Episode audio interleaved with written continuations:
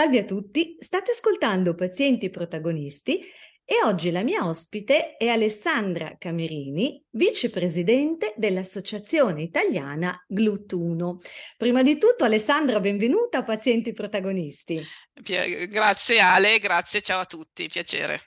Ascolta, e prima di chiederti quando e perché hai deciso di iniziare a collaborare per l'associazione, ti chiedo, ci svegli un attimo questa sigla Glutuno, che cos'è? Che magari eh certo. non tutti la conoscono, grazie. Eh, certo, Glutuno è un trasportatore di glucosio, eh, il, un trasportatore di glucosio che c'è a livello sistemico all'interno del corpo umano, ma che in particolar modo è, è sulla barriera ematoencefalica e quindi è la sostanza sostanza che permette al glucosio di passare dal sangue al cervello.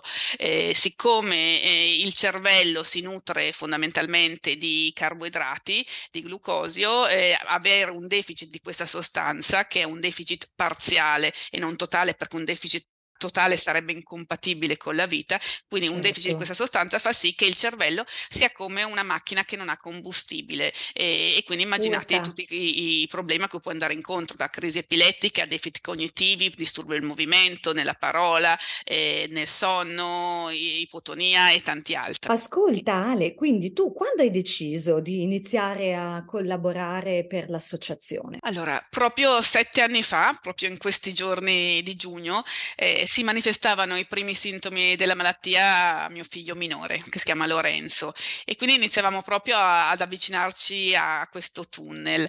E solo pochi mesi dopo, per fortuna, grazie a dei fantastici, preparatissimi medici, siamo proprio arrivati alla diagnosi, quindi deficit da glutuno. E come ti raccontavo, è una malattia rara, rarissima.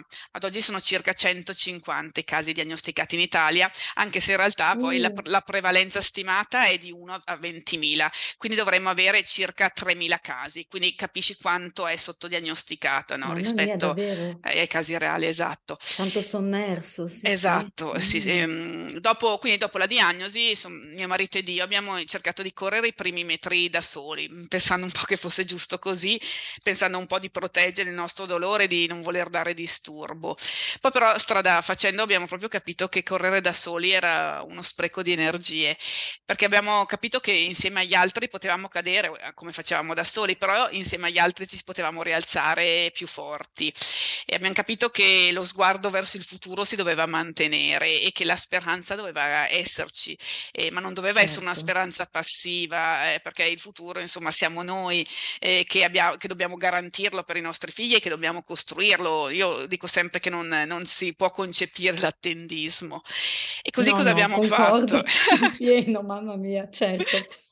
E così cosa abbiamo fatto? Ci siamo rivolti all'associazione di pazienti che raccoglieva le famiglie con la stessa malattia di nostro figlio. E io ho iniziato piano piano a collaborare dietro le quinte e poi piano piano sempre di più fino ad oggi a gestire la buona parte dei progetti di cui l'associazione si occupa. Quindi io mantengo sempre il mio lavoro da professionista e poi di notte messi a letto i figli oppure durante i weekend mi occupo appunto di, dei progetti dell'associazione. E l'associazione ha un hashtag che a me piace tantissimo, che sì. è Insieme per il glutuno. E perché io penso che condividere le, le, proprie paure e le proprie fragilità con gli altri è davvero una delle armi più potenti che abbiamo a disposizione. Assolutamente. Com, come è successo a noi, sai, Ale, quando, quando, arriva la diagnosi di una malattia genetica nella quotidianità di una famiglia, le reazioni sono davvero diverse, anche i tempi di maturazione e di accettazione delle diagnosi sono davvero i più vari. Eh, alcuni credono che la, la, loro vita sia finita, per esempio, però in realtà non è così perché davvero tutto è affrontabile e si deve cercare di modificare i propri spazi mentali e sapendo che non si è soli ad affrontare la propria patologia, che magari è la stessa e quindi le associazioni di pazienti così com- come la nostra diventano veramente fondamentali perché impegnandosi si prendono proprio cura degli interessi dei malati rari di cui diventano poi i rappresentanti e i testimoni. Certo. Ma quindi questa associazione è stata fondata di fatto da genitori? È stata fondata da un papà una dozzina di anni fa, esatto. E quali sono altri servizi che offre l'associazione, oltre naturalmente quello di supportare le famiglie ad affrontare e gestire la diagnosi, come ci raccontavi all'inizio? Una cosa importante per capire anche la tipologia di servizi riguarda proprio la, cosa sia, cos'è la nostra malattia. Come ti Certo. dicevo, è una malattia rarissima, è genetica metabolica e, ha un fenotipo epilettico. Ad oggi per la nostra malattia non esiste una cura, ma esiste un trattamento, eh, che è una dieta che pur non andando ad agire sul difetto metabolico alla base della malattia, ne va a tenere contro- sotto controllo alcuni aspetti, soprattutto in età pediatrica. E quindi il cibo diventa come fosse un farmaco e, e ogni paziente riceve proprio dalla sua equip medica, che è fatta da numerose figure, il neurologo, il nutrizionista, l'endocrinologo, lo psicologo. Quindi ogni paziente riceve dall'equip una prescrizione precisa al grammo della quantità di Wow. carboidrati, proteine e grassi che possono assumere ad ogni pasto. E, e quindi proprio ogni dieta fa il conto è che sia customizzata per ogni singolo paziente, che deve monitorare anche più volte al giorno l'andamento di certi valori eh, per poter apportare immediatamente i fattori correttivi. E quindi eh, la dieta viene spesso modificata dal team medico proprio in funzione della risposta del paziente e dei possibili effetti collaterali, perché eh, è una dieta che è fortemente sbilanciata, in cui ci sono, c'è un'assunzione di tantissimi grassi, una bassissima assunzione di carboidrati e un'assunzione invece nella norma di proteine. E quindi appunto, come dicevo prima, è fondamentale no, che il paziente sia seguito no, da un'equipe Certo. che li monitorano. E quindi questo è un po' il vivere no, della nostra patologia. Quindi, come puoi capire, non esiste, la malattia permea proprio ogni istante, non esistono pause, non esistono sgarri, non esistono vacanze, weekend. E, e la vita di una persona con il glutuno e, e i suoi familiari è proprio fatta di attenzione, di sacrifici e, e di ascolto. E quindi è proprio quello Certo. che, che cerchiamo fa- di fare anche noi no, come associazione, cioè cerchiamo di essere in ascolto costante e al fianco delle persone che affrontano questa, questa malattia. Quindi cerchiamo di convogliare tutte eh, le forze, le speranze dei pazienti e delle loro famiglie per sostenere la ricerca scientifica e proprio ogni iniziativa che è diretta a migliorare la conoscenza sulla patologia, a migliorare la, la diagnosi, come ti dicevo, è fortemente sottodiagnosticata e poi la cura. Poi cerchiamo di tutelare ovviamente i diritti delle persone e cerchiamo di favorire l'integrazione sociale e di migliorare la qualità della vita. Quindi queste sono le macro aree. Sì, tantissime. E ascolta, il supporto psicologico, ecco, mi viene in mente adesso questo tema, perché nella presa in carico interdisciplinare nei centri è, mm, come dire, fa parte proprio del team interdisciplinare questo tipo di servizio oppure è un'attività, eh, che va, va sviluppata? Allora, in alcuni centri, eh, quelli soprattutto che eh, seguono la maggior parte dei casi, è, è inserita. È Purtroppo avviene, inserito, avviene ok. veramente molto, molto raramente. E infatti, è proprio uno dei progetti che noi portiamo avanti come associazione, è un progetto che, che noi chiamiamo Insieme Davvero, no? Ricorre sempre Ah, questo vedi, concetto ecco. di insieme.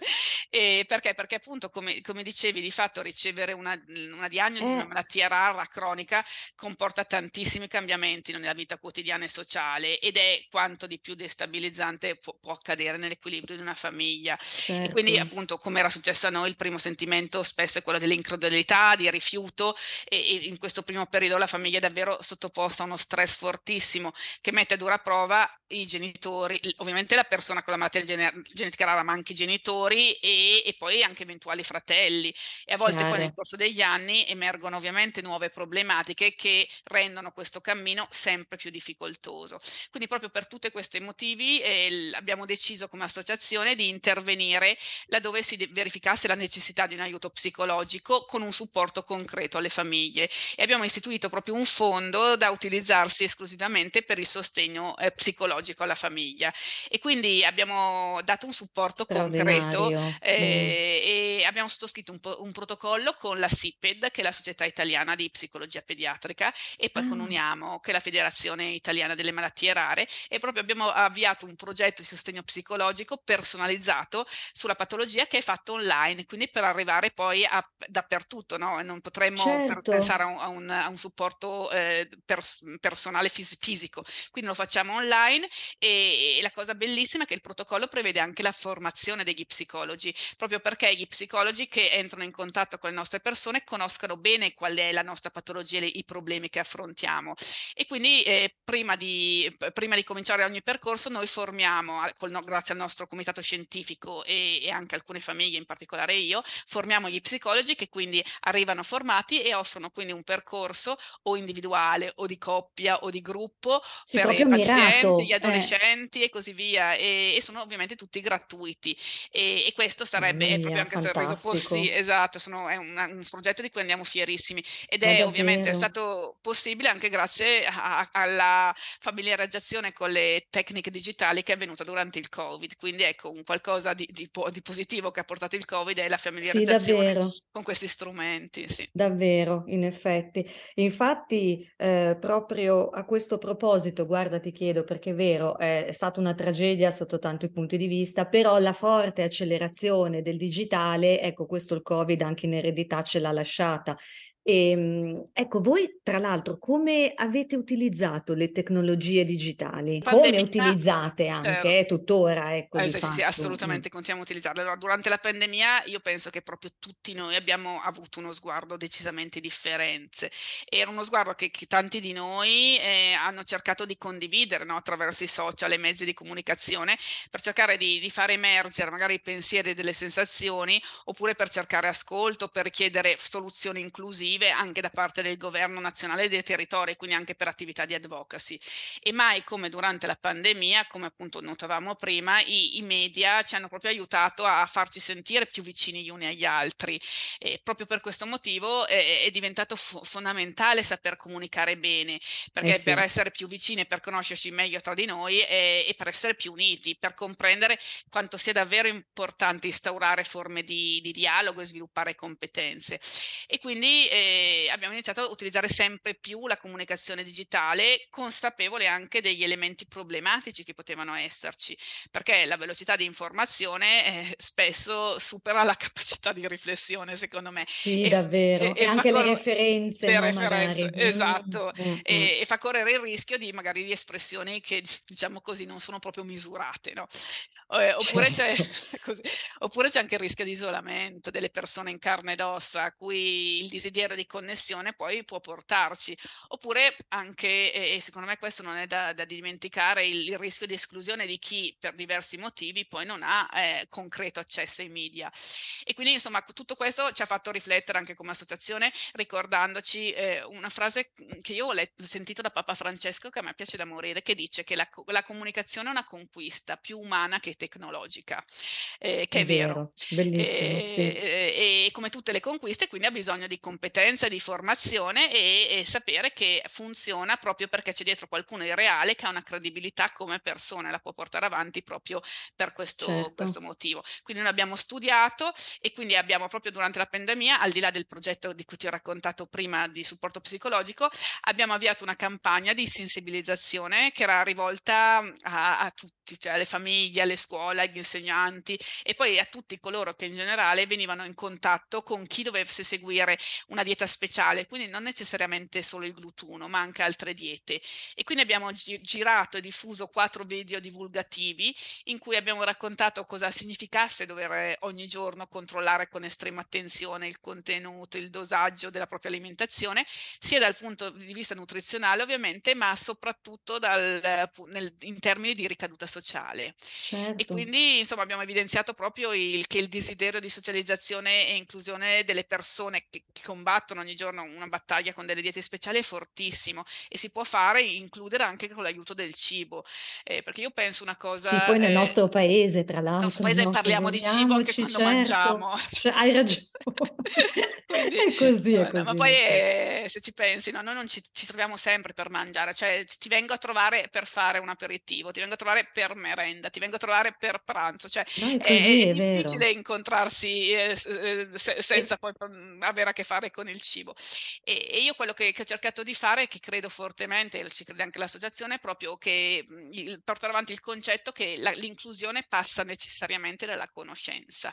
Cioè, eh, solo sì. conoscendo si può comprendere, si può non emarginare, si può costruire un'integrazione e senza mai dimenticare di eliminare tutte le etichette, perché eh, come sempre diciamo si è persone, no? non si è la nostra patologia. E proprio perché poi il nostro hashtag, che così tanto mi piace, insieme per il glutuno, eh, non sia un, un, insieme di lettere messe a caso, ma sia davvero un approccio inclusivo no? alla, alla, vita. Certo, in modo proprio pratico, ma certo. Ascolta, e tornando invece al discorso delle reti e, e con le altre associazioni, che in realtà magari prima hai già anticipato eh, per il progetto del um, supporto psicologico che certo. fate anche rete con Uniamo, eh, ma a livello eh, nazionale o internazionale, appunto, siete collegati anche ad altre associazioni piuttosto che società scientifiche? Come vi muovete in questo senso? Certo, la, la nostra associazione è in rete con le altre società glutuno nel mondo e, e vengo proprio da quattro giorni al convegno europeo sulla malattia, mh, mm, sono stata settimana scorsa in Germania ah, e ecco, spesso eh, supportiamo anche altre famiglie in altri stati, proprio nella creazione dell'associazione stessa e invece nel caso la famiglia eh, non si senta di creare un'associazione, la supportiamo in tutte le attività che svolgiamo e la coinvolgiamo. Quindi la nostra associazione ha famiglie italiane, ma in realtà abbiamo anche una famiglia rumena, una famiglia belga, una famiglia olandese e, e, e così via. E, con, e ci, ci grande gioia, esatto. Eh. E, poi un'altra cosa che per me è fondamentale è che noi non supportiamo solo le famiglie col deficit di glutuno, ma supportiamo anche tantissime famiglie oltre 80 che seguono una dieta chetogena per altre patologie, quindi come malattie metaboliche oppure epilessie farmacoresistenti. E un, con orgoglio dico che proprio l'anno scorso, a seguito di un'attività di advocacy eh, molto impegnativa e durata negli anni, eh, la nostra associazione è proprio riuscita a ottenere che il Ministero aggiungesse le linee guida eh, sugli alimenti e fini medici speciali con una sezione dedicata alla dieta chetogena e facendo esplicito riferimento al deficit sì. glutuno, ma anche per la prima volta ai, ai pazienti con epilessia farmacoresistente. Uh, e quindi questo è un siamo orgogliosissimi. Esatto, eh. perché nei LEA questo non era, non era, incluso ed è un obiettivo veramente di cui siamo orgogliosi perché proprio grazie al, al nostro impegno al lavoro abbiamo visto riconosciuti i diritti non solo dei pazienti con la nostra malattia, ma, ma anche, anche di, altri. Certo. Quindi insomma è proprio questo no, che significa fare rete eh, e fare rete rete, io eh, penso che si debbano veramente fare rete concretamente, cioè significa compiere azioni concrete che portino davvero miglioramento alla qualità della vita. Eh, mi dispiace tantissime volte vedere come eh, fare rete è un termine in cui si riempiono la bocca in tantissimi e che spesso vero, eh? non vero. c'è una messa a terra vera e propria, ma si parla solo di discorsi su discorsi, parole al vento, presenzialismi esasperanti in ogni occasione, in ogni consesso, persone che parlano di fare rete e poi invece di fatto di concreto fanno poco. Ecco, questo per, per me è importante. E, e, poi, insomma, per quel che riguarda le associazioni di secondo livello, noi appunto siamo associati alla FIE, che è la Federazione Italiana Epilessie, siamo associati di Uniamo e abbiamo anche un nostro rappresentante come membro degli IPAG, che è all'interno degli ERN e, e. E poi a livello di società scientifica, ovviamente, facciamo parte dell'associazione in rete di Fondazione Teleton e abbiamo collaborato con loro anche alla, alla redazione di bandi specifici sulla nostra malattia. Cioè, figurati, quindi davvero proprio a 360 gradi. Ecco. Sì. Mm. Ascolta, e tu, Ale, da qua al 2030, eh, siccome si parla tanto, no, degli obiettivi dell'agenda ONU e tra l'altro ehm, quello della salute e del benessere è proprio il terzo, no, di questa agenda. Certo. E tu cosa ti auguri che possa cambiare nell'ambito proprio del terzo settore? Appunto cosa quando... hai già spoilerato prima. Esatto. Allora vabbè, quando, esatto, quando dici appunto, obiettivi 2030 ovviamente si pensa subito all'agenda ONU per lo sviluppo sostenibile. Esatto. e che appunto come dicevi prevede un programma di azione che è scandito in 17 obiettivi e, e il concetto generale di tutti è un concetto meraviglioso che è che nessuno deve essere escluso né deve essere lasciato indietro. Esatto. E, e appunto questa agenda pone proprio un riferimento importantissimo alla base di tutte le iniziative di sviluppo di quei principi di sostenibilità, accessibilità e inclusione che sono proprio la guida, come dicevi tu Ale, di, di tante realtà del terzo settore e eh quindi sì. che impatta sulle persone che affrontano una malattia genetica rara e le loro famiglie e quindi anche il deficit di GLUT1. Quindi io mi auguro che, che si possano raggiungere alcuni di questi obiettivi sfidanti dell'agenda. Proprio l'obiettivo 3 è quello di assicurare la salute e il benessere per tutte le età e quindi questo sarebbe meraviglioso, proprio conseguendo una copertura sanitaria universale, con l'accesso ai servizi essenziali di assistenza sanitaria e qualità e medicinali di base e vaccini per tutti, sostenendo la ricerca e, e lo sviluppo di vaccini e di farmaci e dare l'accesso a chiunque anche a condizioni economicamente sostenibili, che è un altro tema fondamentale adesso. Eh sì. Un altro obiettivo che secondo me è importantissimo è quello che, di, costruire infrastrutture resilienti e promuovere proprio un'innovazione equa, responsabile e sostenibile, che mi sembra sia l'obiettivo 9, magari sbaglio il numero. E poi ecco la, l'obiettivo, l'ultimo, il 17, che è rafforzare gli strumenti di attuazione per uno sviluppo sostenibile, quindi una messa a terra reale e non solo le parole, come dicevamo prima.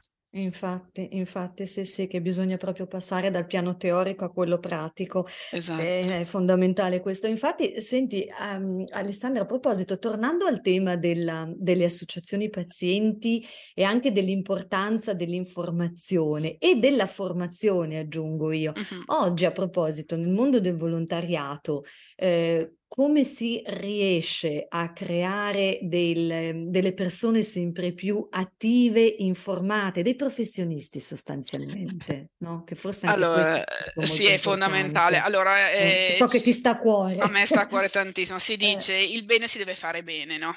Eh, cioè, non basta la buona volontà, eh, ma è veramente necessario eh, percorrere quel cammino che, che, qualcuno chiama di empowerment del mm. paziente, mm. cioè il presupposto indispensabile indispensabile per mettere i pazienti in condizione di poter dare un contributo effettivo ai processi è il principio che viene chiamato dell'health literacy, cioè dell'alfabetizzazione sì. sanitaria. Esatto. E quindi esatto. per me è fondamentale cercare di sviluppare le, le capacità di acquisire, comprendere, utilizzare le informazioni per la propria salute, per cercare di proprio favorire una maggior proattività, una maggior autonomia alla persona proprio nella gestione della propria salute e nel rapporto col, col sistema sanitario.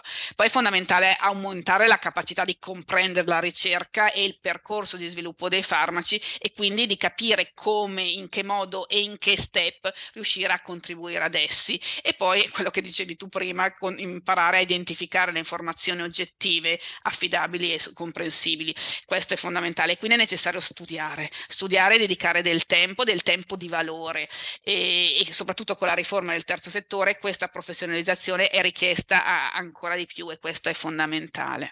Ecco, infatti, guarda, ci tenevo che mh, mhmm, appunto chiederti questo aspetto per la specifica, perché è importante in questo momento condividere anche con tutte le altre associazioni, insomma, che la formazione è fondamentale, non basta più sì, solo cap- la buona volontà. Eh, non basta più, eh, sempre. Esatto, mm. e capire poi quali sono i canali di formazioni eh, autorevoli. Eh, anche qui si pullula adesso di formazioni, ci sono un sacco di realtà che offrono formazione ai pazienti di tutti i tipi e insomma capire anche bene, eh, io penso che ci voglia un'onestà intellettuale quando ci si iscrive a questi webinar, a questi corsi per capire chi è che fa questa cosa. Esatto. Se ci sono anche esatto. conflitti di interesse con case farmaceutiche farmaceutiche o altre che lo portano. Questo non vuol dire che la casa farmaceutica è il male, assolutamente, ma è, è ovvio che eh, nel momento in cui io seguo qualcosa è bene che io sappia chi, chi è che la sta guidando e se ci sono, certo. possono esserci altri obiettivi oltre quello della me- mera, mh, mm, eh, dico tra virgolette, informazione. Quindi il paziente consapevole è anche il paziente che capisce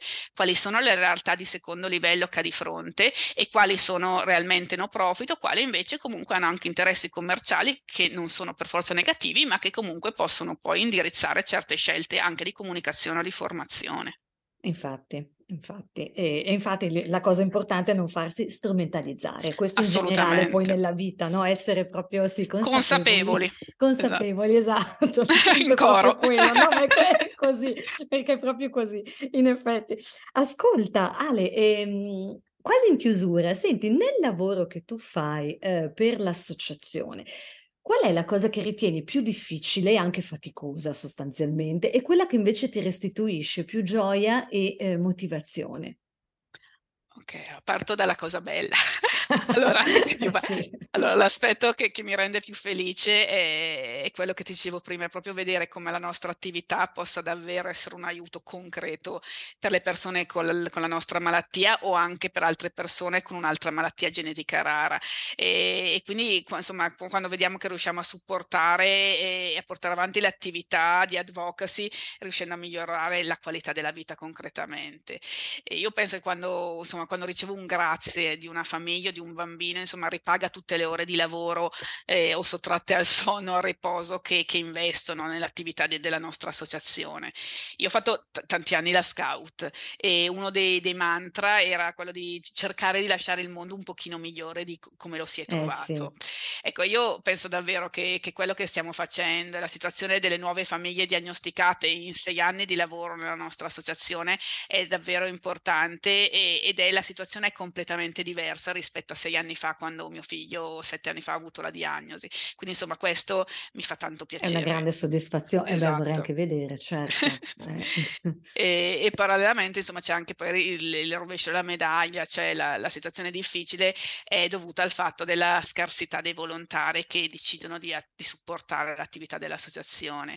Eh, non per mm, scarsa volontà, ma proprio perché è difficile conciliare la, la gestione della, della, di una malattia complessa com, come la nostra che comporta ore dedicate ogni giorno alla preparazione dei pasti, alle terapie, alla riabilitazione e tanto altro, conciliare quindi questo, il lavoro, la gestione della famiglia e poi tanto altro. Cioè eh, le, le, famiglie che sono portatrici di interessi davvero hanno, hanno poco tempo, hanno, non trovano il tempo da dedicare al supporto dell'associazione. E, e, quindi insomma la nostra associazione, poi appunto pensando anche a quello che ti dicevo prima sul fatto che deve esserci anche un paziente formato che è specializzato, quindi non basta la buona volontà, non, uno deve quindi proporsi ma anche poi studiare, insomma la nostra associazione si scontra con questa mancanza di risorse, di competenze e abbiamo tantissime idee nella testa e poi poche braccia e gambe per portarle avanti, eh, perché io forse sono bergamasca quindi insomma questa, questa concretezza ce l'ho nel sangue, sì, nel, sì. nel, DNA, eh, sì. e, insomma le idee possono anche essere visionarie, però devono assolutamente sposarsi con la concretezza di una possibile messa a terra no, e no, un'analisi di fattibilità che deve essere legata ai fondi, quindi alla parte economica, ma anche alla disponibilità di, di FT, di, di risorse e questo è forse l'aspetto più complesso che la nostra situazione sta trovandosi ad affrontare. E questo infatti lo immagino e qua è venuta fuori anche però la natura dell'ingegnere, ma giustamente però in questa analisi perché certo. in effetti hai toccato dei punti fondamentali. Eh sì, decisamente. Ale, grazie tantissimo per questi spunti così importanti e di valore, tra l'altro, del fare e dell'agire insieme, anche a livello proprio pratico. Eh, grazie di aver partecipato a Pazienti Protagonisti. Grazie a tutti per l'ascolto e a presto risentirci. Grazie, grazie mille Ale. a te Alessandra e grazie a tutti quelli che ci hanno ascoltato. Un abbraccio forte. A te, grazie ancora. Ciao. Ciao a tutti.